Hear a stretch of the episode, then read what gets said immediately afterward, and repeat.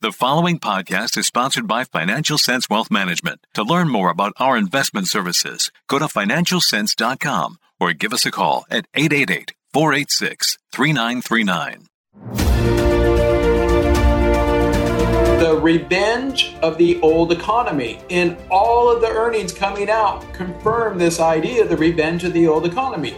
Tech, missing substantially you look at the energy names, all surprising up to the upside. Industrials, all the old economy is what is outperforming here, partially due to the underinvestment thesis. Because what is the revenge of the old economy story? It's essentially poor returns over the previous decade, saw capital redirected into the new economy, all of that tech. This starved the old economy, the capital it needed to grow the supply base, creating a lot of the problems we're seeing today. Microsoft and Exxon this quarter printed similar free cash flow, yet Exxon trades 25% of Microsoft. Let me tell you this hmm. year 2000, Microsoft was on top, Exxon was nowhere to be found. 2010, Exxon was on top, Microsoft was nowhere to be found.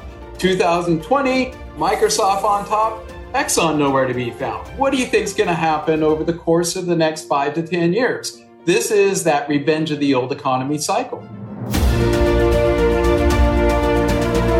This is the Financial Sense News Hour. Now, here's the Financial Sense News Team. Finally, some good news for investors this week. GDP was positive in the third quarter, but recessionary fears are mounting, and you see this in company earnings reports. Amazon fell 10% on Friday after reporting a slowdown in sales.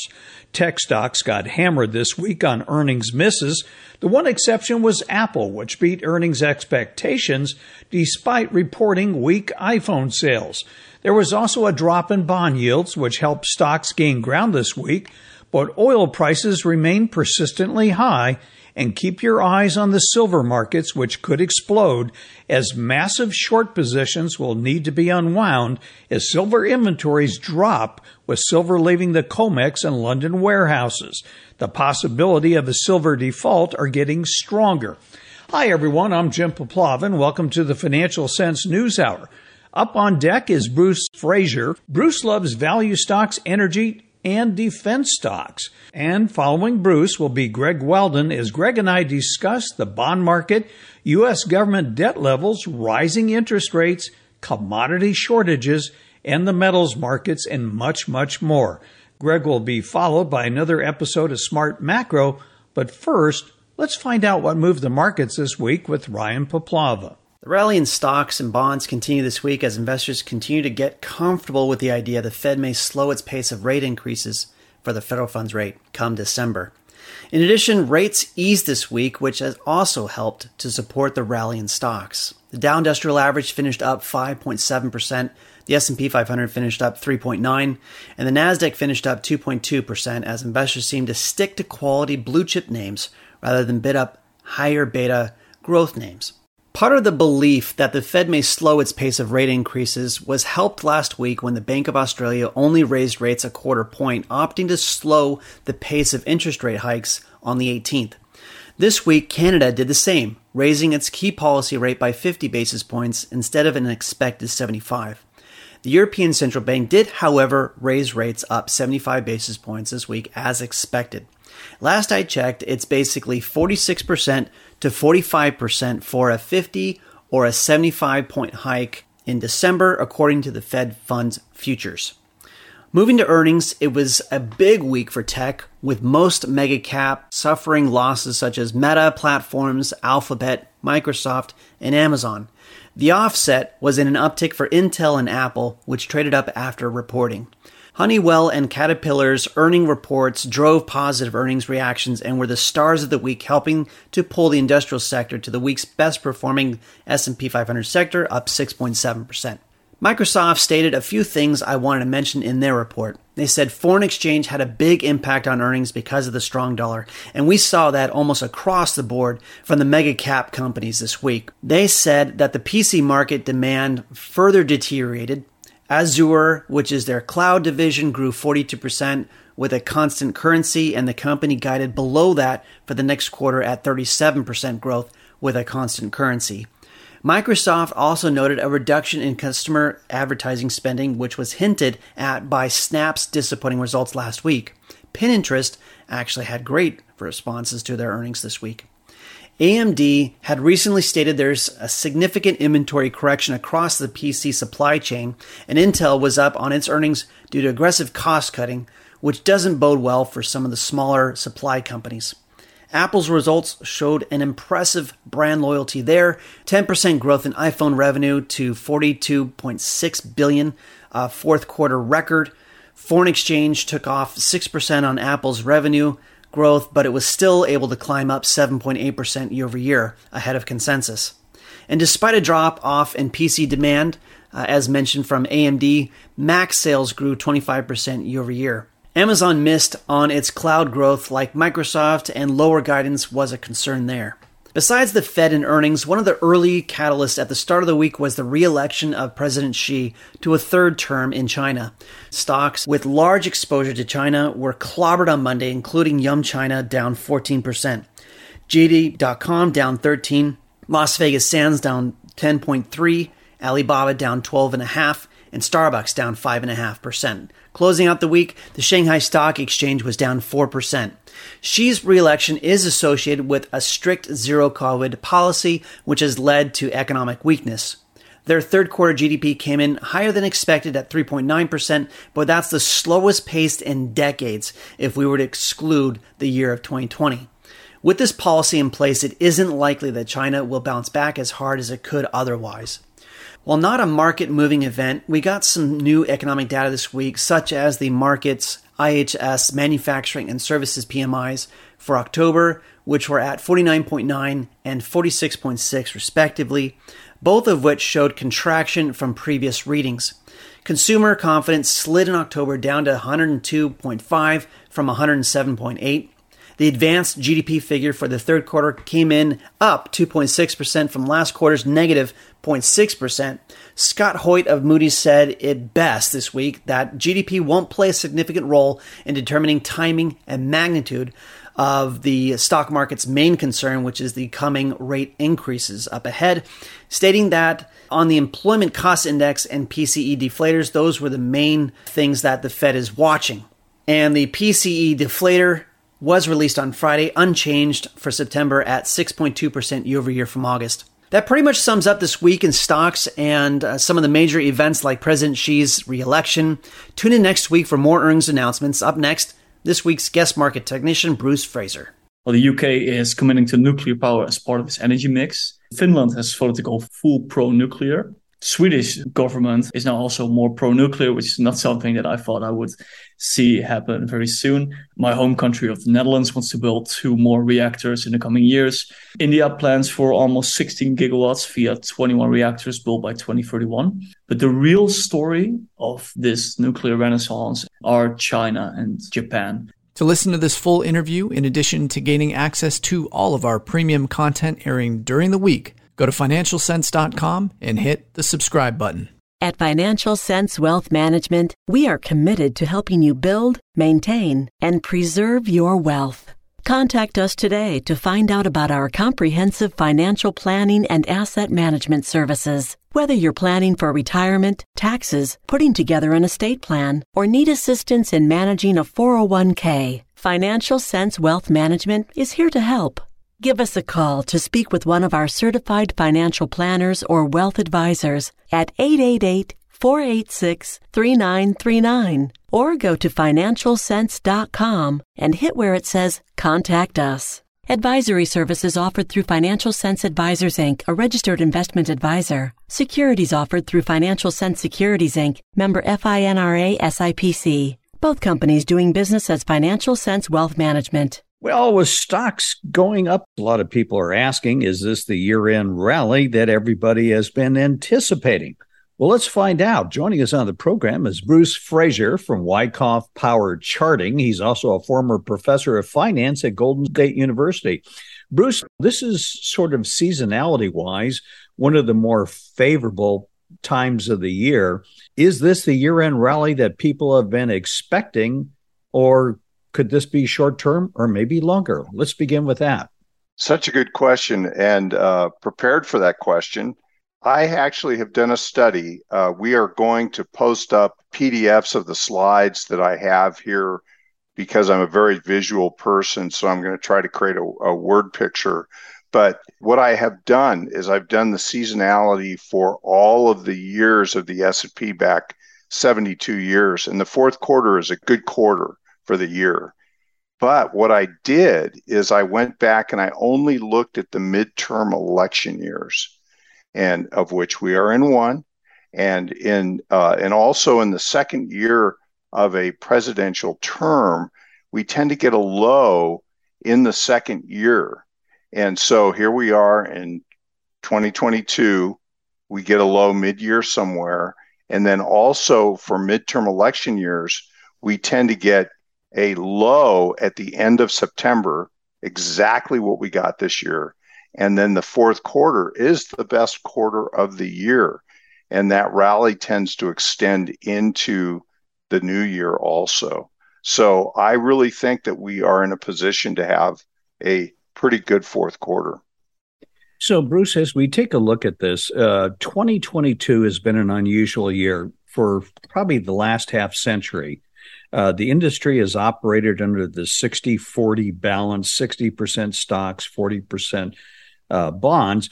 And that would help you out in a bear market like in 2008 or in 2000. This year, Bruce, I don't think anything has worked other than energy. Stocks are down, bonds are down, commodities are down. I guess if you were in cash or just energy, you would have done okay, but not too many people play it that way. Right, exactly. I know it's just been uh, horrible for people that have been widely diversi- diversified across the major asset classes. I have a bit of good news, maybe, and that is, well, first of all, we know and uh, that we've been in a tight money environment for much of the year, and tight money, in my mind, is that we have a uh, flattening yield curve, and then we get to a, a, a literally a negative yield curve where short-term interest rates are uh, higher than longer-term interest rates. So that is uh, one of the definitions of tight money. And uh, the two-year yield has been higher than the 10-year yield for most of the year since the first quarter. And the yield curve has been flattening since early in 2021. So now the if you look at the three month T bills to the uh, 10 year just this week, that that relationship has gone also. And so we now have three month T bills at or above the yield on 10 year treasuries. So this is a very, very tight money situation. And so this is something for us to keep in mind because interest rates have been going up very fast. But this typically is a signal of recession. And of course, I think pretty much uh, everybody believes or understands that we're in a no growth economy at this time. And uh, possibly it could get worse. I don't think it's going to get much worse for the time being. But part of this flattening of the yield curve has been that we've had a horrendous bear market in uh, long term US Treasury bonds. And so, if we were just to look at a proxy, which is the TLT, which is 20 plus year US Treasury bonds, and this is the ETF, it was over, it got as high as 152 uh, in December in the fourth quarter of 2021. Jim, it's gone all the way down to, to 92, 152 to 92. And so that's an incredible decline for bonds, 20 plus year bonds. And, uh, but there's a technique, an old school technique that I use called point figure. And we're going to put this chart up for people if they want to come to Financial Sense News Hour and, and look at the chart. Is I did a point figure chart and believe it or not, the distributional top in 2021 gave us a, a count down to 101 to 91 for the TLT. We've just fulfilled that. And so we have fulfilled the downside count in my estimation or my objectives for how far down the bond market can go. Now, does that mean the bond market has to rally here right away? It might rally some. I think it's going to spend time in this area and we'll have to wait and see whether or not it can build a cause for a more important rally in the future. But I think that the worst of the bleeding in the bond market for the time being is about over. What's your take on commodities here? Because, you know, we're talking about this transition to green. Green does not work without copper, cobalt, silver, all these kind of special minerals. So let's begin with commodities, and then I'd like to follow that up with your take on precious metals. Well, where I would start with commodities is to uh, really focus on the dollar. And the dollar has been in an absolutely epic bull run. And uh, I am going to have a chart for everybody on the dollar. But if you uh, look at the weekly chart since early 2021, the dollar has been on an upward tear and has rallied up into the end of the third quarter. Quarter end is a very important period in my work. And we uh, had a buying climax, we would call it, for the strength of the dollar. Thereafter, the dollar had an important pullback. I think the dollar is range bound and potentially has just put in some kind of a top, and that we're going to get now weakness in the dollar maybe not initially, but soon the dollar is going to start to tail off. It's exhausted its bull run. Now, how that translates is ever since that's happened, Jim, the uh, materials sectors and also precious metals have started to act better. And so I believe that this is largely related to the dollar and the dollar strength. And also, there's a lot of other uh, existential reasons why we don't want to have a super strong dollar because it puts so much stress on the rest of the world and especially emerging economies because so much of their debt is valued in dollars and a strong dollar makes it very difficult for them to be able to repay interest and principal. And so uh, having the dollar calm down and maybe even pull back some would be, I think, a very welcome thing. And I think it bodes well for materials. So when you look at that, let's let's move on to precious metals because Bruce, if you would have told me that we would have been heading into a higher inflationary environment, which was the case right around February and March when gold hit its high, and then as inflation took off, gold would go down. I would have said you're nuts, but that's exactly what happened. What's your take here on uh, precious metals, especially gold and silver?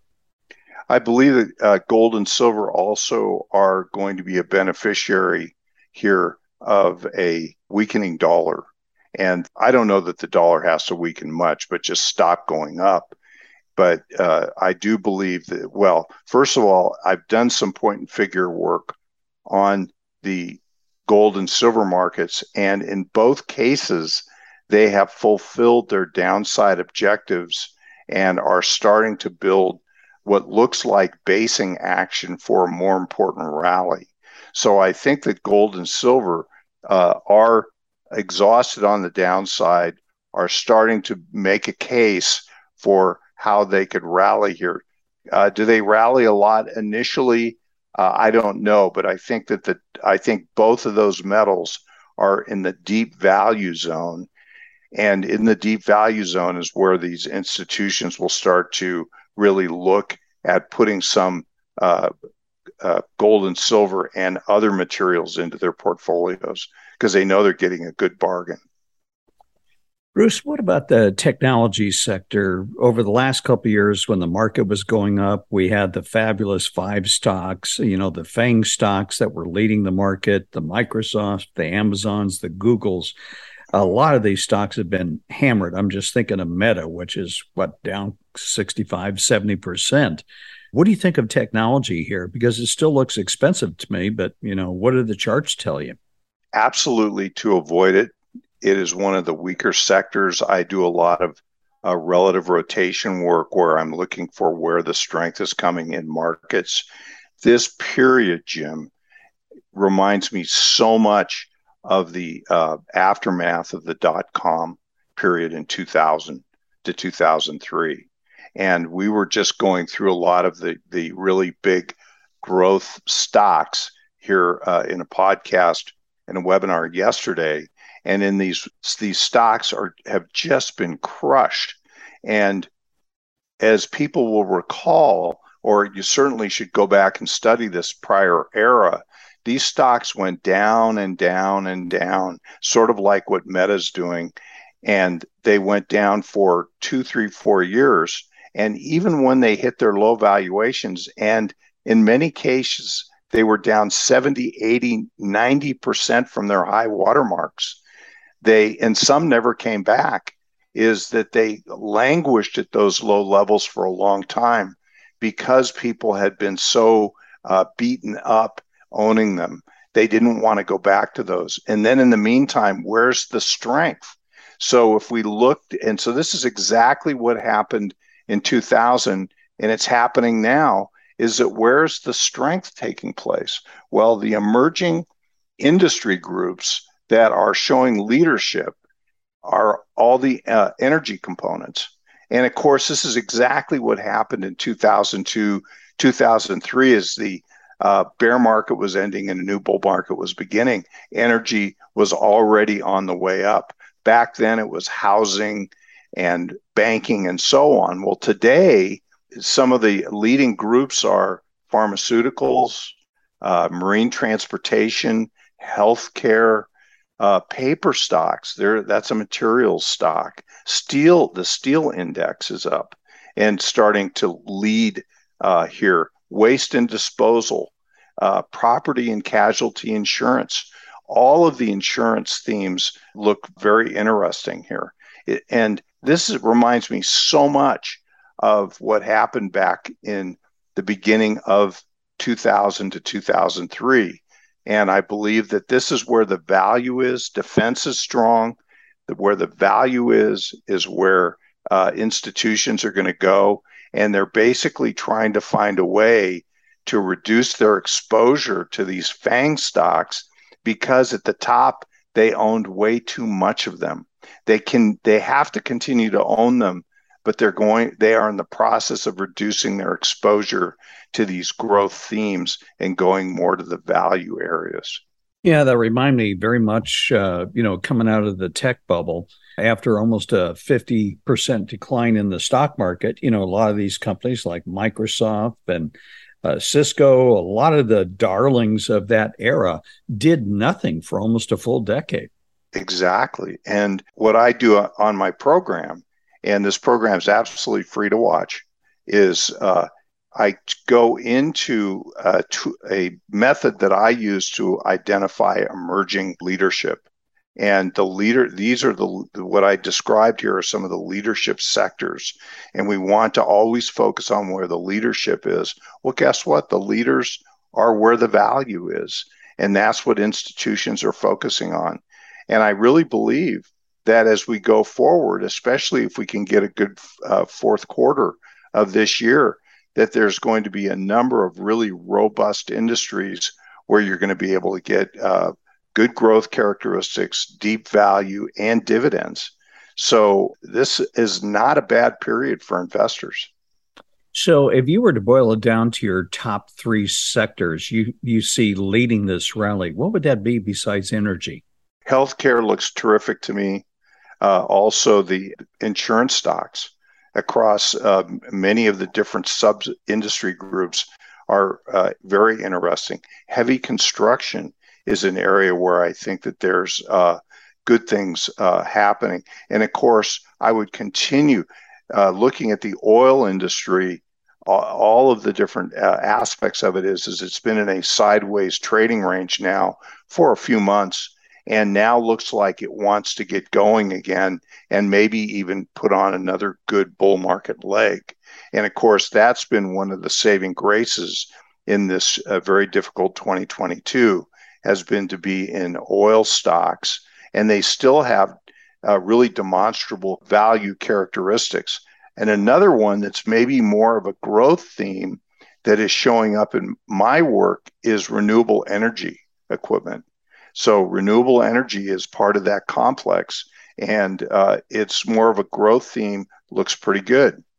And then let me also mention defense. Defense is uh, starting to percolate to the top.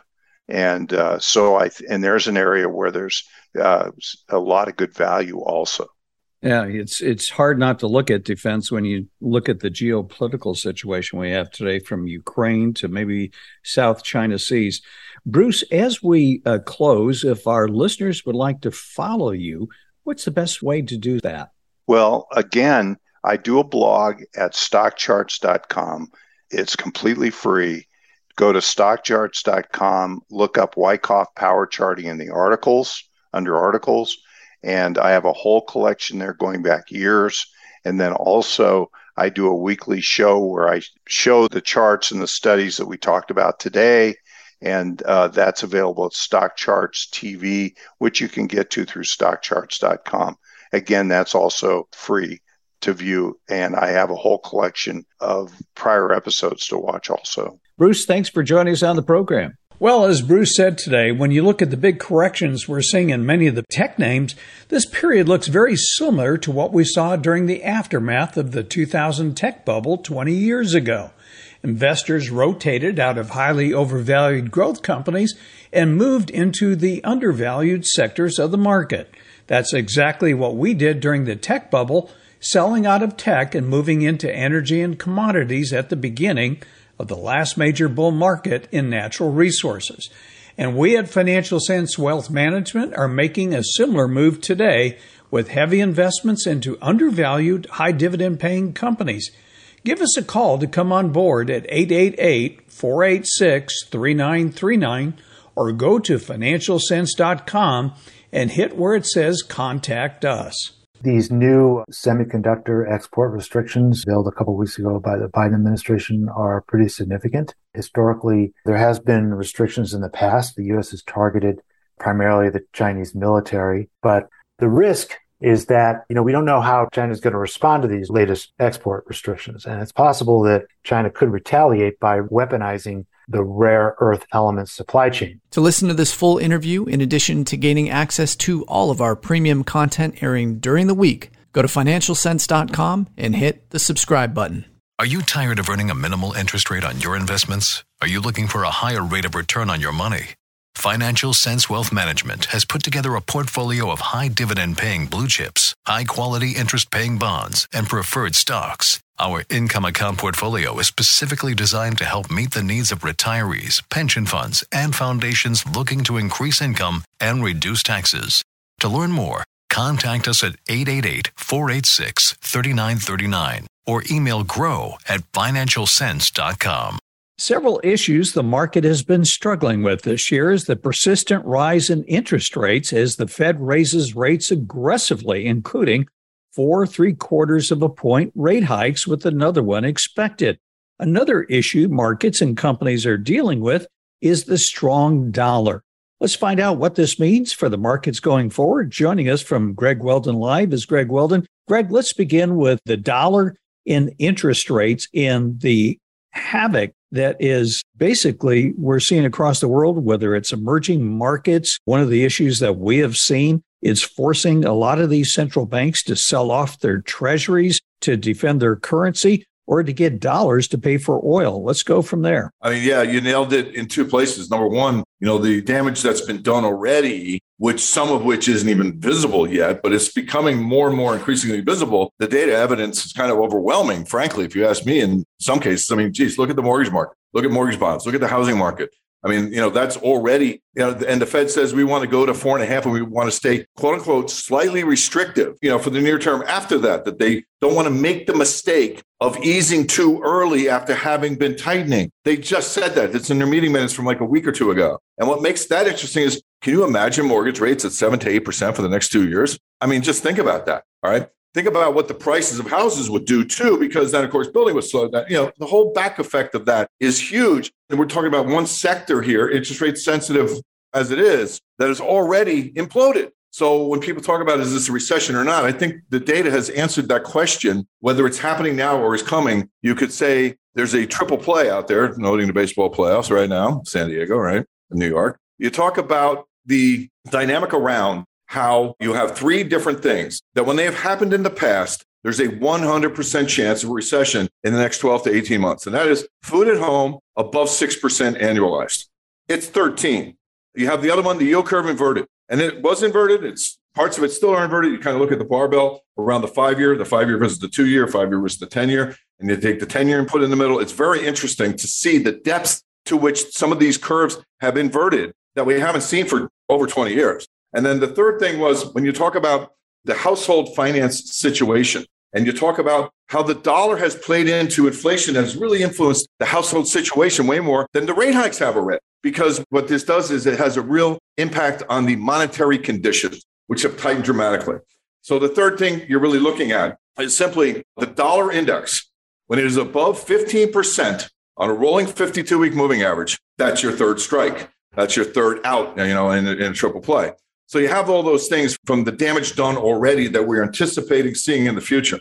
Then you kind of come back to, you know, interest rates and where are they going? Well, I just, you know, to me, we kind of put out a buy recommendation this morning on bonds just because I don't see how the Fed's going to do what they say they're doing. You know, and I know, Jim, we've been around long enough that the Fed puppeteers the market, gets the market to do some of their dirty work for them. And if this hasn't worked beautifully with the fact that dollar's up 20% year over year, up 30% against gold, which is even a better indicator of monetary conditions, tightening or loosening, you know, I think the kind of the last leg around convincing the Fed that they need to step off the brake here could be that they want to see some disinflation in the stock market, which hasn't happened. And then the question is, why has that not happened? And let's talk about a couple other things that they're dealing with and something the Fed can do nothing about. I'm looking at oil prices. The president just released another 15 million barrels from the SPR. I think, Greg, we're down to 1984 levels, but that's supposed to stop after the election. And then we have the cap on Russian oil. And we're taking a look at natural gas prices, 40 bucks in Europe, 50 in Asia.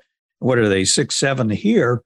What are they going to do when prices escalate after the midterm elections? There's nothing the Fed can do about that other than just kill off demand. You know, Jim, we've been talking about this one for a while. And for a while, for a while, I mean, it certainly goes a long way back, 1990, early 90s. But when we talk about the most recent history, this goes back to the football game where the college students hijacked the field at halftime and protested big oil in the endowment funds. All right. Ever since then, we've had this huge trend to disinvest and especially refineries are, you know, dirty business, very expensive to maintain, cash poor companies, debt ridden. I mean, this sets up such a bullish market against which you're talking about replacing you know these energy sources with evs you don't have enough nickel you don't have enough of these other materials cobalt and lithium in particular to really make those expectations where evs are going to be on the road in the future even nearly realistic it's kind of insanity so for me it's like gasoline will keep going up in price until it goes to zero. And it probably never goes to zero, you know, because you're even talking, you know, I mean,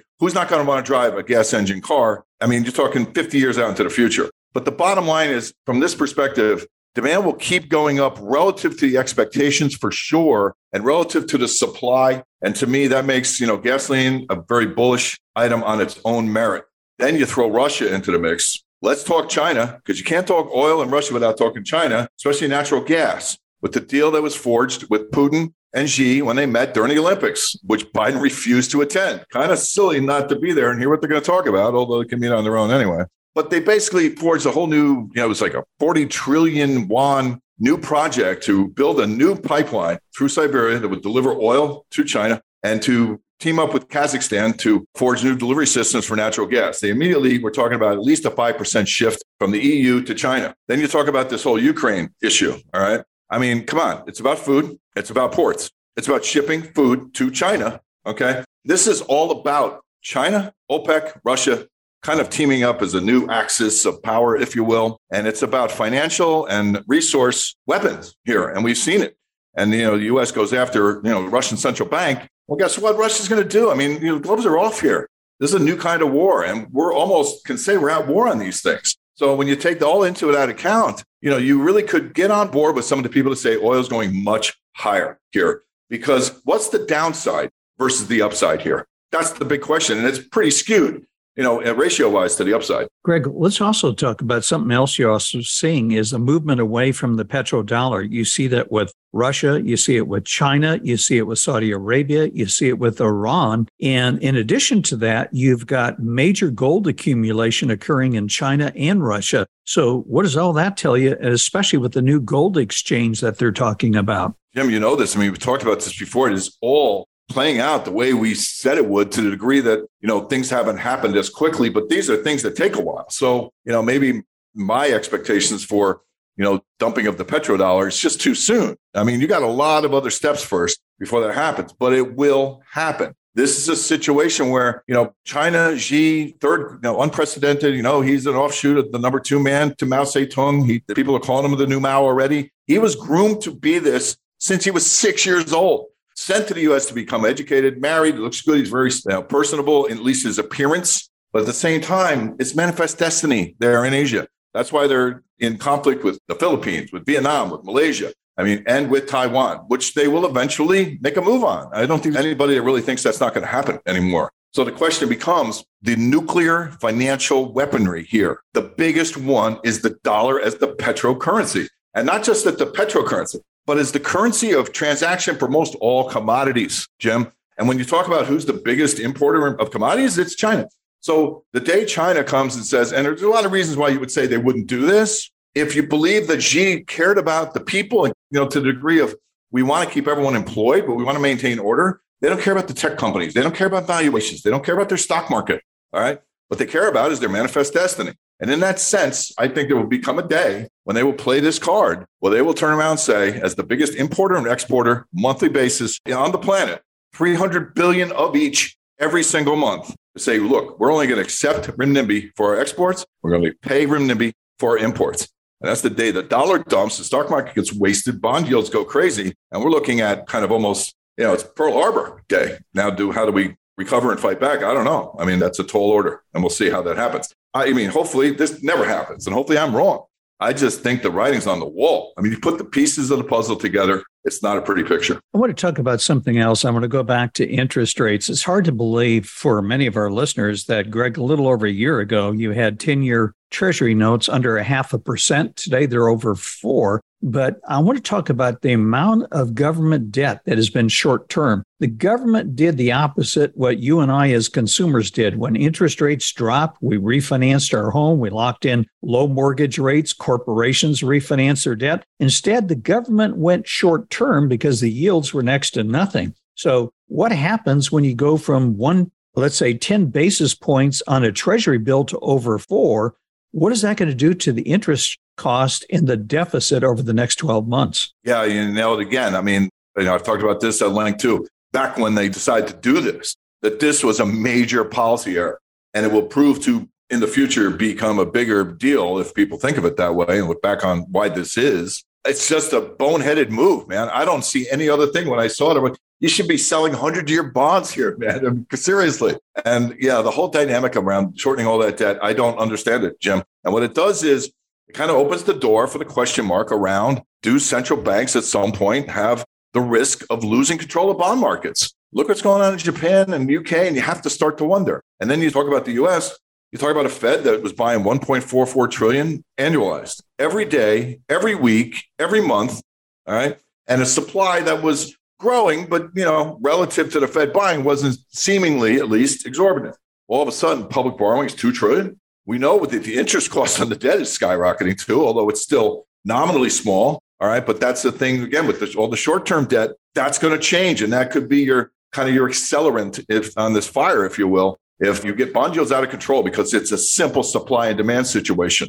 The next step, then, of course, is the Fed will have to change their narrative at some point from fighting inflation to protecting growth. We know that. We see, frank, frankly, stagflation all over the place. We've talked about that too. That to me is the ultimate outcome. It always has been. Just today, we got data out of Singapore and South Korea that show it in Asia. Right, South Korean consumer confidence is crashing since July, which is recent. And the Singapore CPI year over year, seven and a half, that's a new high. We see it in places like Europe. I mean, Latvian inflation is almost 25%. And you say, okay, who cares about Latvia? It's not just Latvia. It's Latvia, it's Czech, it's the Hungar, it's Hungarians, it's Poland, it's Romania, it's Bulgaria. These places have food inflation of over 30% a year. And then you look at the US and some of the numbers we've seen. Again, it's tough to see how we're not looking at a global recession here to some degree. And it's global. And you said that earlier too. I mean, it's every place in the world. And you start to look at emerging markets, then you talk about potential currency crises because the dollar's so high. You have countries where the currencies are down, you know, the dollar, I should say, dollar is up by 50% or more in the last 12 months. A lot of them. There's 21 emerging market currencies that I track, 21 that have set new lows in the last week or in the last six months.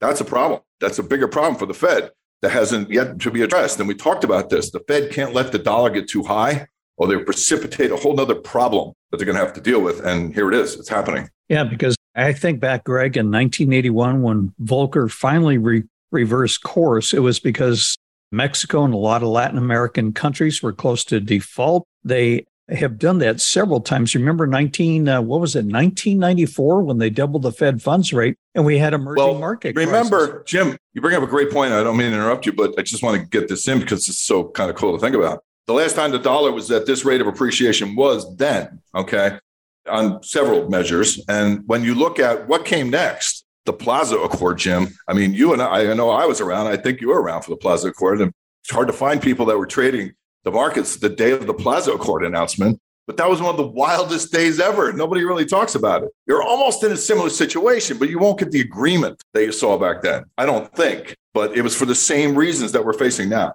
I want to talk about something as and this goes back to the debt. So now we have these massive debts that the Treasury has to issue new debt. Foreigners are dumping their bonds because they're defending their currency or trying to raise dollars to buy oil. At the same time, the Fed is cutting back on its bond buying. At some point, they're going to have to change, or this bond market gets out from underneath them. Well, of course. I mean, of course they will, Jim. We know that. UK is the perfect example. It took them eight days to turn around.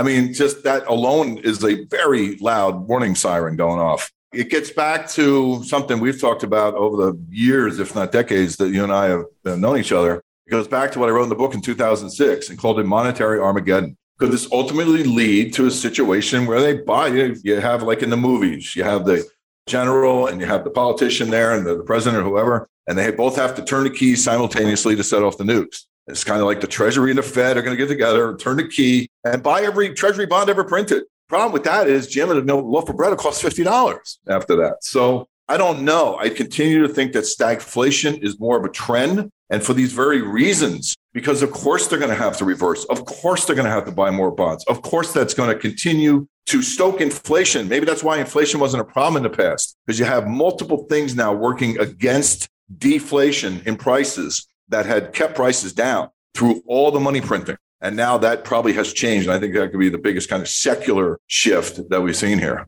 I want to go back to precious metals for a moment here because we've got silver inventories, Greg, are dropping in London and dropping here in the US. You've got a massive short position, and gold has stagnated with probably the worst inflation that we've seen in probably four decades. And I know they're saying, well, it's the dollar, it's the Fed's raising interest rates. But do you think I want to tie in to long term treasuries when inflation is running at 8% and I'm only getting four? I don't think so. Well, I mean, you know, you bring up a great point. All right. And the thing to focus on here is the fact that gold has not rallied, but it is the dollar. And in fact, to extend that thought, which is that the dollar is up and inflation is skyrocketing. All right. And what does that mean to us? Well, it means, you know, someday the Fed's going to have to change their tune. And what happens then? The dollar starts to depreciate. And what does that do? Likely, in my mind, that creates the second wave of inflation because this wasn't a dollar driven inflation, which a lot of them have been in the past. So that's the number one thing to think about. Then you go back to what you originally said. It's not just silver in terms of inventories versus price. It's a lot of the base metals. I mean, it really is. You start to look at nickel, start to look at tin, start to look at zinc. You're all you're looking at examples of these industrial metals where the uh, LME warehouse inventories are very low. Some of that has been shipped to Shanghai, so it's sitting in Shanghai. We don't know, you know, to what degree. We can look at the import numbers and gauge how much that is. But a lot of the supply is just not there, and prices relative to that supply have crashed. The backwardation has crashed. So I look at that as more of a short term technical situation. Really, when you're talking about look what they did with nickel, they want to be long these. A lot of people are long the metals. They got kind of forced to sell. And when you're buying, you're buying the front month contract, right? and you're not buying the 27 month out on the LME or whatever exchange. When you're now you have this dumping by speculators, what happened? It affected the spreads because the front month dumped and you wiped out all that bullish backwardation just in speculative liquidation. So I think there's been kind of some I'm not sure how I should phrase this because of what the LME did in the nickel market. And it personally affected me and my clients, right? Like a lot of money. And it was profits that they basically stole from us and gave to the Chinese billionaire and JP Morgan was involved. And it was quite a mess. I mean, I still don't understand why there's no, you know, legal repercussions from that. Having said that, it affected markets. I think a lot of these markets are mispriced to the supply demand fundamentals. I mean, really. So, yeah. But you also have to be careful because it could be with the stock market gets wasted, which I think has still a good chance of happening. That could depress them a little further, and you could still see gold below 1500. So I think right now I want to see more evidence that the markets themselves are ready to rally. But when they do, I will pounce all over. Greg, I want to get your take on the coin market. So if we look at silver, it's in the $18, $19 range, been there pretty much most of the year. But if I go to, let's say, Kitco and I want to buy a silver eagle, I'm going to pay an 80% premium. How do you explain that? I don't. It's crazy. I mean, it's a business. You know, I mean, look, I respect Kitco in particular. I mean, frankly, and, you know, I've had known many of the people in that business. I've never had any business relationships with them because you know I've got to keep it clean for my company. In other words, you know, we produce research, we sell it, I manage money, I take my fees. I don't need brokerage. I don't need deals bringing clients to Kitco. I don't need anything like that. So I'm very objective. I mean, hey, it's a business and people want to pay it, Jim. That's where the price is. You know, that's open markets, capital markets, kind of, you know, it is what it is. I think, you know, there's a lot of people out there that are not educated enough to make the right decisions, frankly, on some of that. And if there were, that wouldn't necessarily be the case. Yeah. Greg, I've never seen anything like this. I mean, you know, you see the little machinations. I've seen that in the 00 decade. You know, they go long silver at 350. They'd shorted at five. That was kind of played out for a couple of years, and then silver finally broke out. But I'd like to get your take here. If you take a look at base metals, if you take a look at gold from where it was in the year 2000 to where it is today, you know, silver is the only metal. It got up to 50. What was it? 50 in uh, 2011 but it's still when you consider it was $50 an ounce in 1980 and today what 40 years later it's what 19 bucks? Well i mean you know when you got a big bank that has trillions of dollars under its control and they want to be short this market and hold it down for whatever reason you know let's just say that's that's probably what's happening. I don't get much into conspiracy theories or market manipulation but you know i've also accepted it as something that's in the business from pretty much from day one on the florida comex. You got to know the big players you got to watch how they could try to want to keep prices in the ranges that serve them best I mean, to that degree, Jim, I have to say, of course, it's about money. It's about people's, you know, financial well-being. But, you know, it's a game at the same time. If you want to look at it from the very secular top where you have so much money, it doesn't matter. And this is the game you're playing. It's kind of becomes almost not real. So can we break through that? I think there were signs recently that we can. When you start to look at some of the deliveries that have taken place recently, the building the, you know, the kind of the physical inventory, which frankly is really smart. I mean, think about that. Okay. It's a smart play if you can pull it off. But at the same time, we know that these market manipulations and attempts to control markets don't last forever. They ultimately get busted. And I think that that day will come. And that's why I'm always involved in silver more than gold in terms of where I choose to take my risk on the long side. So, Greg, there's talk about, you know, the Fed's been hanging tough. There is some Fed governors coming out now that say maybe we ought to slow the pace of rate hikes. Do you think they're more likely to pause rather than pivot and start slashing rates. Absolutely. Unless the stock market's down 60%. Yeah, no doubt. I mean, this would be an emergency situation where they would kind of cut the discount rate as the preface to cutting Fed funds or policy or whatever. They have been very clear. I'll tell you this Powell has been almost too transparent from day one. And I respect Powell a lot. I really like him. You know, he seems like a likable guy. I think he's a straight shooter. He's willing to kind of talk off on the fly which is kind of rare. He's not as calculated as comments, but that has also led to kind of interpretations from his comments that turned out not to really be what he wanted to say. And we've seen a lot of that recently. I think that he started to actually lay the groundwork for shift in the narrative in July at the post meeting press conference. You go back, I wrote about this using his comments. I mean, I like eight page, broke down each sentence that I used, not the whole thing, but you know, specific comments that were very subtle yet significant. And he had to back off in August from that, of course, because inflation skyrocketing, The market, what happened? The stock market rallied. The stock market rallied. And all of a sudden it's like, well, the Fed's going to pivot here with stocks here. Now, a lot of people say, well, hey, stocks are down 35%. Isn't that enough? It's relative to the $8 trillion of printed money that drove it to the new highs from the 2019 high. We're not back to that yet. So to say it's down enough is unrealistic relative to the economic situation, relative to the money flow, relative to a lot of things. So frankly, I think, and this is hard to say, but I really do think it. The Fed, you know, will not be letting up here until either inflation does slow down or get some decline in the employment numbers on a monthly basis, or the stock market cracks. It's kind of the one thing that hasn't disinflated yet. And I think they're a little bit wary about, you know, jumpstarting a whole new red hot move from here, assuming they could even do that. Because what we haven't talked about is the next round of easing, the next recession, the next financial panic, the next bankrupt, whatever. The Fed's bullets now, you know, at least they've replenished the chamber to some degree, but you have a lot of central banks out there that have not done that, specifically the ECB and the Bank of Japan. You know, you have a lot of places, and Europe is much more at economic risk than the US right now. Much deeper, much more broad, much more damaging to the people. What is the ECB going to do? They can't cut rates. I mean, virtually still at zero. I mean, they raised them, I mean, barely at all, relatively speaking. So I think there's a lot of problems with just thinking that the next time we have an issue, that central banks are going to ride the white horse to the rescue and everyone's going to react the way they have in, in did in 2008 or to the pandemic. They're going to print a heck of a lot more money the next time too, because every time money supply goes up, so does the amount you have to print the next time around. That's simple. Now, again, there's a lot of open ground on that, but ultimately we'll see. I think the stock market's at some risk, but I think you have again a thing where when that happens, if it does drive the precious metals prices back down uh, to another level, I mean, that could be like the buying opportunity the next, next decade. So finally, Greg, given what you see right now, what would you be doing as an investor? Well, that's an interesting and good question, Jim, because right now my positions might be as few as they've been in two or three years. I think that it's a wait and see mode. I'm waiting for some, it's not even that I'm waiting for clarity. I'm waiting for the markets to kind of figure out what they want to do here because we're waiting for something more from the Fed. And I think that, or some of the shoe to drop somewhere. And I just see the evidence all over the place that shoes are dropping and no one's really kind of noticing it because I don't know why. I mean, again, you talk about the mortgage market. I mean, a lot more people talking about the degree to which mortgage bonds are down, the MBB is down, the applications are down, the refinancing is down over 90% versus year over year. So I think there's a lot of issues there going forward in terms of the economic picture that have to be clarified yet, or at least recognized. I've done this in the past, and I think the stock market's a big part of that, where it was the same thing in 2007. It was the same thing in 1989, 1990. It was the same thing in 1999 and 2000. I remember going on CNBC with Ted David in 2000, and the NASDAQ had just started falling and it bounced. And everyone was asking, is it time to buy? Like everyone's asking right now.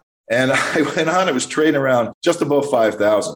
And I had done the math that day in my office and not expecting to be asked this question. I was just looking at the projections to the downside, getting ready to get short. And I just had a number in my head and it was just pure math. And I didn't really think about it. And I, I go on and he asked me, we're trading 5,000. He asked me, how far, how low do you think it could go? And I blurted out without really even stopping to think 1300 because that was the target I had figured out using kind of the mathematical formulas and algorithms I use.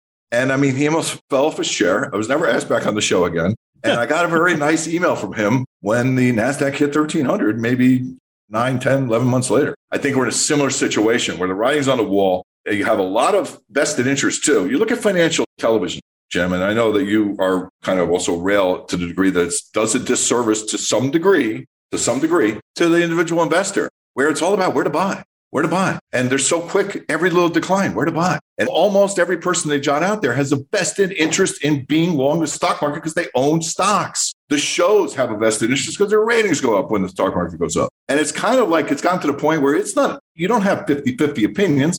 And you could say, well, that's because you don't have 50% of the people that are bearish. But I think you need to offer both sides of the argument to a greater degree than is being heard out there. And I think you've instilled this, you know, buy and hold belief. You have a whole new wave of people that can trade on their phones on Public and on Robinhood, and they're uneducated and they get enticed by these commercials. I mean, you see the one from Public. It's like build better portfolios on Public. You come on there and it's like, okay, how are you helping me build a better portfolio?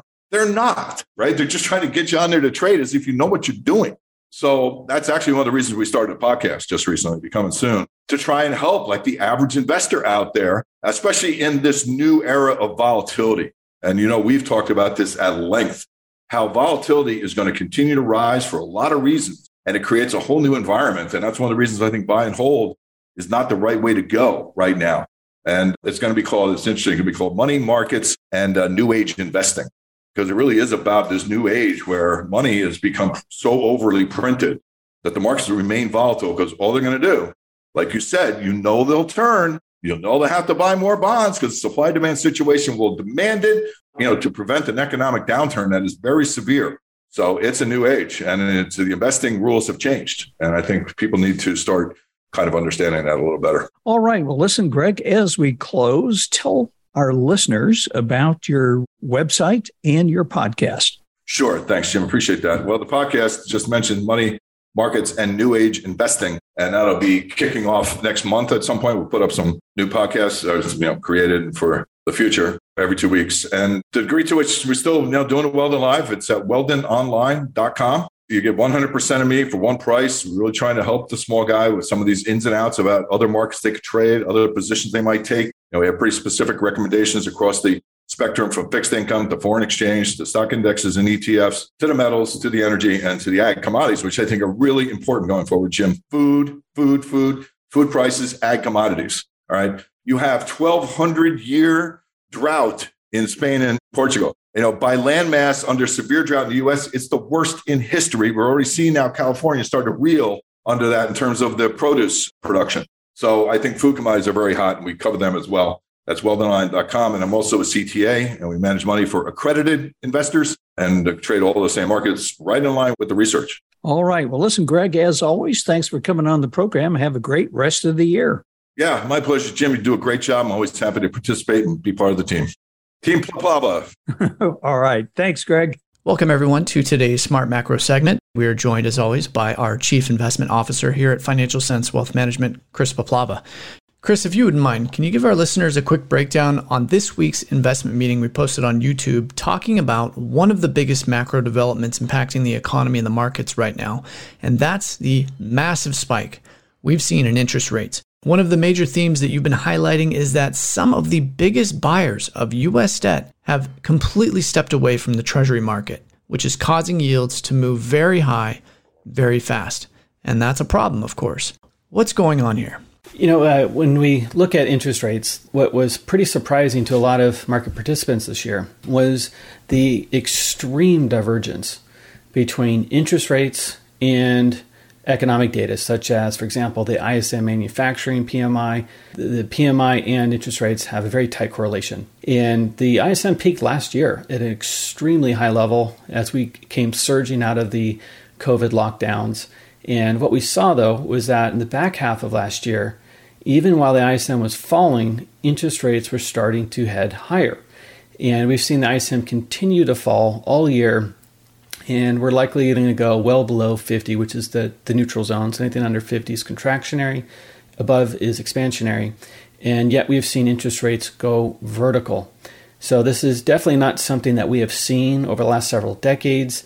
There's got to be something explaining this surge in interest rates, particularly if you look at the year over year rate in inflation, that is starting to come down. And yes, it's not coming down as much as the Fed and others would like, but we have seen a peak.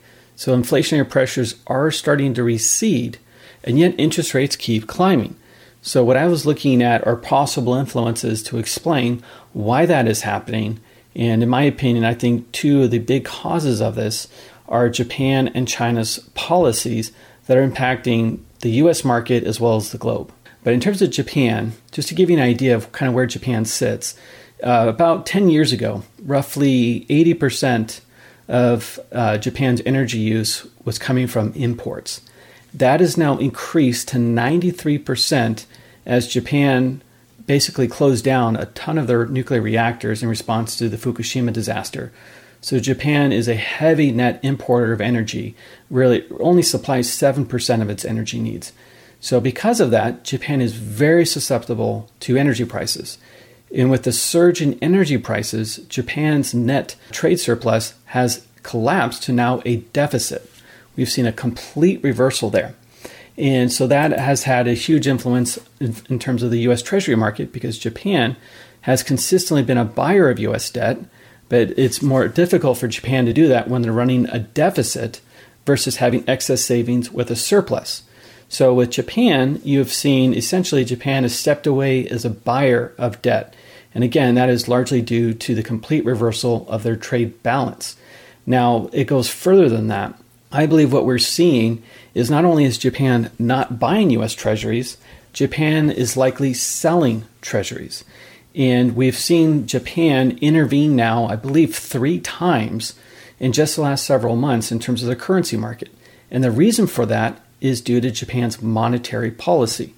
So, Japan's monetary policy is currently yield curve control, where they cap the 10 year uh, Japan yield at a quarter point. And they have said they will buy unlimited amounts of debt to keep rates capped at that level. And so, as the whole global sovereign bond yields have surged this year, you've seen that even with Japanese 30 year and 40 year bonds, but the 10 year Japanese bond yield has been capped at a quarter point. So, the greater the pressure on interest rates higher globally, the pressure is put on Japan's, uh, the Bank of Japan, to print more uh, currency to buy government bonds to keep that rate at a quarter point. Well, there's no free lunch. You either let interest rates rise or you print money which then to keep to cap interest rates and see your currency fall. And that's exactly what we've seen. In a little over the last year, Japan's currency has fallen over 30% to the US dollar. And it has gotten destabilized to the point where Japan has actually intervened several times to stabilize the currency. And the way they've done that is by using their foreign exchange reserves, by dumping other foreign currencies it, to buy their own currency to drive it up and stabilize it. And what we've seen is Japan's holdings of US treasuries have fallen by several hundred billion dollars this year. And I believe a lot of that has to do with uh, debt rolling off and then using the proceeds of maturing US treasuries to then buy the currency, as well as selling treasuries to buy their, current, uh, their currency. So Japan's monetary policy has had a major impact in terms of the US treasury market and uh, where previously it was a buyer, it is now likely a seller, which is pressuring yields higher at the same time the US Federal Reserve is selling US Treasuries. But it's not just Japan's monetary policy. And what we've seen with China, just like Japan, is that China's seen its currency plummet to the lowest levels in a long time. I, I believe the lowest level in at least 10 to 15 years. And with that, and given the sharp deceleration, we have seen China likely also sell treasuries to stabilize their currency. So, like Japan, China has seen its US Treasury holdings decline, and we've seen uh, China likely step in, where I believe a week or two ago, China was even warning its banking system to be prepared to sell dollars, and that was to essentially prop up their currency and help stabilize it. So essentially, we're seeing Japan and China, um, number one, not buying US treasuries, number two, likely selling them to stabilize their currencies. So the longer the US Fed wants to keep its aggressive monetary policy, we're likely to see the dollar continue to strengthen. And the more the dollar strengthens, the more that China, Japan, and other countries are going to have to sell their US FX reserves to stabilize their currencies. So essentially, we need to see something change here, or we're going to likely see continued pressure on U.S. interest rates higher. Uh, for example, today, the day you and I are speaking, we got U.S. Uh, pending home sales, which were down 30% year over year. Outside of COVID, that is the greatest deceleration in the history of the data, even worse than the depths of the housing crisis, where it, essentially the market bottomed around 2010, 2011 at roughly around a 22% negative annual growth rate. So the speed of the decline. Exactly, the speed of the decline. Not how long the decline is, but at least the speed and the pace. So we are seeing a complete stalling in housing. Uh, we're seeing housing prices fall, demand for homes fall, sales fall. And not only that, we're also seeing the cost in terms of if you look at corporate earnings, we're starting to see corporations mention rising interest rate costs, a decline in hit to earnings due to the strong dollar from their foreign sales, as well as the hit that we're starting to see now in the US government. For example, we just got third quarter GDP, and what we found was that the US paid on an annualized basis $736 billion in interest on its debt. Now, again, that's annualized. That's taking the entire quarter, and multiplying it by four. But this, uh, to put this in context, essentially next year, the budget for the military, I believe, is running around 780 billion or so for the entire military budget. So the amount of debt that we are, or the amount of interest we're paying on our debt, is quickly going to eclipse the entire budget for the military. So, what this means, unless we see interest rates fall dramatically, we're either going to have to make huge cuts in several areas of the budget, or we're going to have to see ballooning budget deficits as we spend more than we take in. So, this is something the markets will have to grapple with, and it really does show the stress that high interest rates are putting on global financial markets, on housing markets, on the economy, even on, on the US government. And it really kind of highlights that I believe there's really only so far that the Federal Reserve can push rates because we are going to see pain across every facet of the US economy. Which is why I do think, Chris, we are probably getting close to the end of, of the Fed's monetary policy, and we're likely to see a 75 basis point rate hike next week followed by, I believe, a, a decelerating pace maybe 50 in December, and maybe only one more rate hike and then being done. So I think the light at the end of the tunnel is essentially coming to the end of the Fed's policy in terms of interest rate hikes. The question is, how fast does inflation fall and how fast does the economy slide where it might be warranted that the Fed actually starts cutting interest rates? So this will be something we'll have to contend with in the months ahead, and I'm sure it'll be something you and I will be talking about as well. Well, even though we are likely seeing a tactical year end rally off oversold readings, as you and Felix Zulauf began warning on our show late last year, 2022 would be a year to get defensive, raise cash, and prepare for some pretty significant volatility. Both you and Felix were spot on, of course, and as we've been discussing for all of this year on our program, that message still hasn't changed especially with leading economic indicators nearly all falling in unison at this point. Tactically, we have taken advantage of this last correction to enter into some oversold positions, but looking out longer term, we're still holding to an overall cautious view while maintaining our overweight position to the energy sector given the record low inventories that we are facing. Just a quick reminder Chris does provide weekly chart updates to leading economic indicators, inventory levels for key commodities, and a whole host of the types of information that we discuss regularly here on our program. So if you aren't already, you can catch those videos on our site, financialsense.com, or on our YouTube channel. Well, as we close out today's show, please remember to spread the word about Financial Sense News Hour with your friends and family. As always, today's podcast is brought to you by Financial Sense Wealth Management, which has been named as one of the top investment advisory firms in the U.S. by the Financial Times. If you have any questions about our asset management or our financial planning services, feel free to click where it says contact us on financialsense.com, or you can also call us directly at 888 486 3939. In the meantime, on behalf of Chris Sheridan and myself, we'd like to thank you for tuning in to the Financial Sense News Hour. Until we talk again, we hope you have a pleasant weekend. Financial Sense News Hour is for informational and educational purposes only and should not be considered as a solicitation or offer to purchase or sell any securities. The investments, investment strategies, and investment philosophies discussed or presented on the News Hour each involve their own unique risk factors, which are not discussed on the show. Responses to listener inquiries are based on the personal opinions of the Financial Sense staff and do not take into account listener suitability, objectives, or risk tolerance. Financial Sense News Hour and its parent company shall not be liable for any financial losses that result from investing in any company companies mentioned in Financial Sense or arising out of the use of any material on the news hour. Be advised that you invest at your own risk.